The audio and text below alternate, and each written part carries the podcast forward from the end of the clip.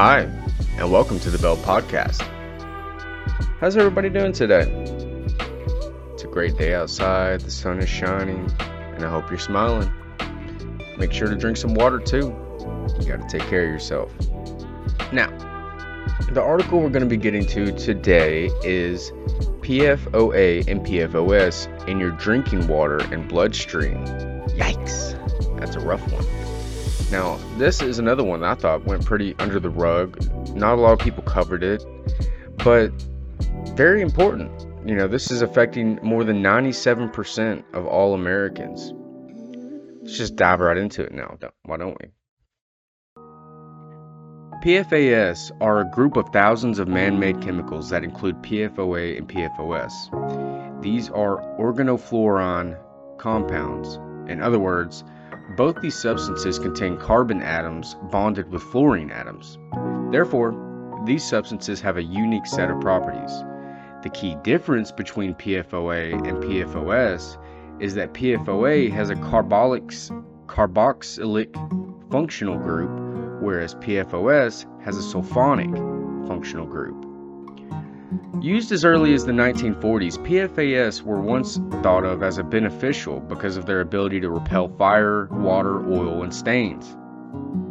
Since PFAS functions as a great repellent, companies use them to produce a variety of products, including some grease resistant paper, fast food containers and wrappers, microwave popcorn bags, pizza boxes, candy wrappers, stain and water resistant fabrics, non-stick products, polishes, carpets, upholstery, waxes, personal care products such as shampoo and dental floss, cosmetics such as nail polish and eye make- makeup, paints, varnishes, sealants, cleaning products, and firefighting foams. So, quite a bit. Many companies began phasing out the production of PFAS in 2000. However, these chemicals continue to have a lasting impact on people through contamination in the air, ground, and water. The worst impact, however, comes mostly from contamination of water.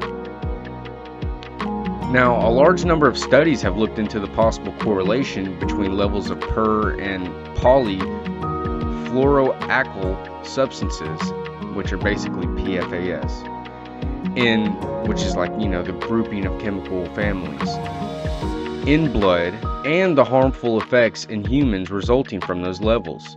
However, not a lot, not all of these studies involve the same groups of people, the same type of exposure, or the same PFAS chemicals. As a result, these studies reported a variety of health outcomes.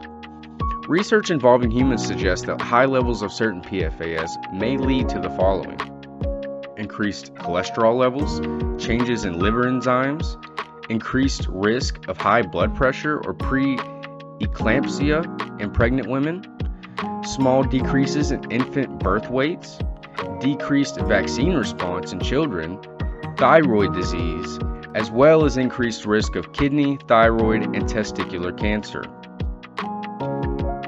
Now, currently, scientists are still learning about the health effects of exposure to mixtures of different PFAS chemicals.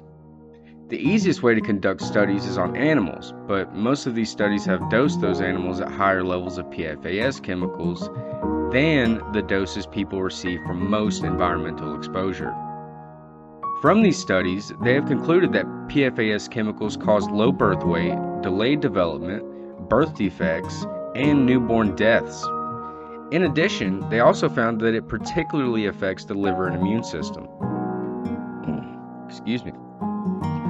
All this is on the heels of four brand new EPA health advisories in June of 2022 regarding PFOA and PFOS, stating, quote, the updated advisory levels, which are based on new science and consider lifetime exposure, indicate that some negative health effects may occur with concentration of PFOA or PFOS in water that are near zero parts per trillion and below EPA's ability to detect at this time. End quote.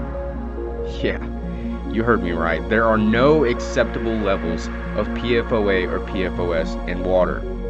The, the EPA can barely even de- detect the acceptable level because it's so low. Now, they continue, quote, the lower the level of PFOA and PFOS, the lower the risk to public health. EPA recommends states, tribes, territories, and drinking water utilities that detect PFOA and PFOS take steps to reduce exposure. End quote. This is actually, you guys, an updated advisory from 2016 in which the EPA established the health advisory levels at 70 parts per trillion. Wow, guys. Way to go. how'd, you, how'd you mess that one up? Another report in 2019 by the CDC and Prevention's National Health and Nutrition Examination Survey found PFAS in the blood of 97% of Americans. This study, conducted from 1999 to 2018 on adults and children, found that although PFOA and PFOS levels in the blood were decreasing by over half, they were being replaced by other PFAS. Usually, you excrete the chemicals through urine, but as stated, it takes decades to remove from your body, by which time the damage may already be done. Now, of course, this can be quite alarming, as the map at the beginning of this article points out, many parts of the U.S. are currently still facing PFAS contamination in their water supplies. As of June 2022, 2,858 locations in all 50 states and two territories are known to be contaminated. In my home state of Tennessee, there are eight such contamination sites, and that's lucky compared to some states. Two of these sites I personally drink water from. Talk about scary. the site that is closer to where I live Arnold Air Force Base in Tennessee, was last tested in 2019 by the Department of Defense and the Department of the Interior. Its findings were horrid, with a variety of PFAS and other toxic chemicals in the groundwater and nearby Spring Creek, which is particularly bad because Spring Creek flows into the Elk River, which supplies water for surrounding counties. Now, listen to this.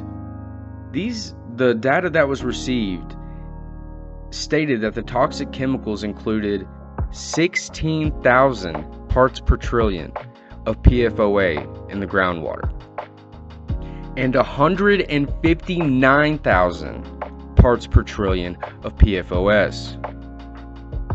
Now, if you remember, the acceptable level is zero, or very near it. The second contaminate, contamination site I've drank from is much larger, that being the Consolidated Utility District of Rutherford County, which serves over 172,000 people. However, the levels found were not nearly as horrendous, with only 30 parts per trillion of PFOA being recorded in the 2013 study. According to a 2017 study, they had gotten below the detectable level. Regardless, these unsafe levels these were unsafe levels, and there are many who were affected before this was remedied, you know? So, as you can see, this is a very dangerous family of chemicals that can very well mess your health up. Not only that, we've learned that every state and a couple territories are affected by PFAS contamination. Who knows? It could even be affecting you. Drinking water for over 200 million Americans are contaminated with PFAS. So, it's not that much of a stretch. All right, guys, thank you very much for listening to today's article. It was a very important one to me, as as you know, I've drank from the contaminated water. But yeah, I just thought that was an interesting story to pass along, and hope you learned something today. Well, I'll get out of your hair, and please browse the rest of our episodes. They're all great, they're all fantastic, and of course, don't forget to smile. See you later.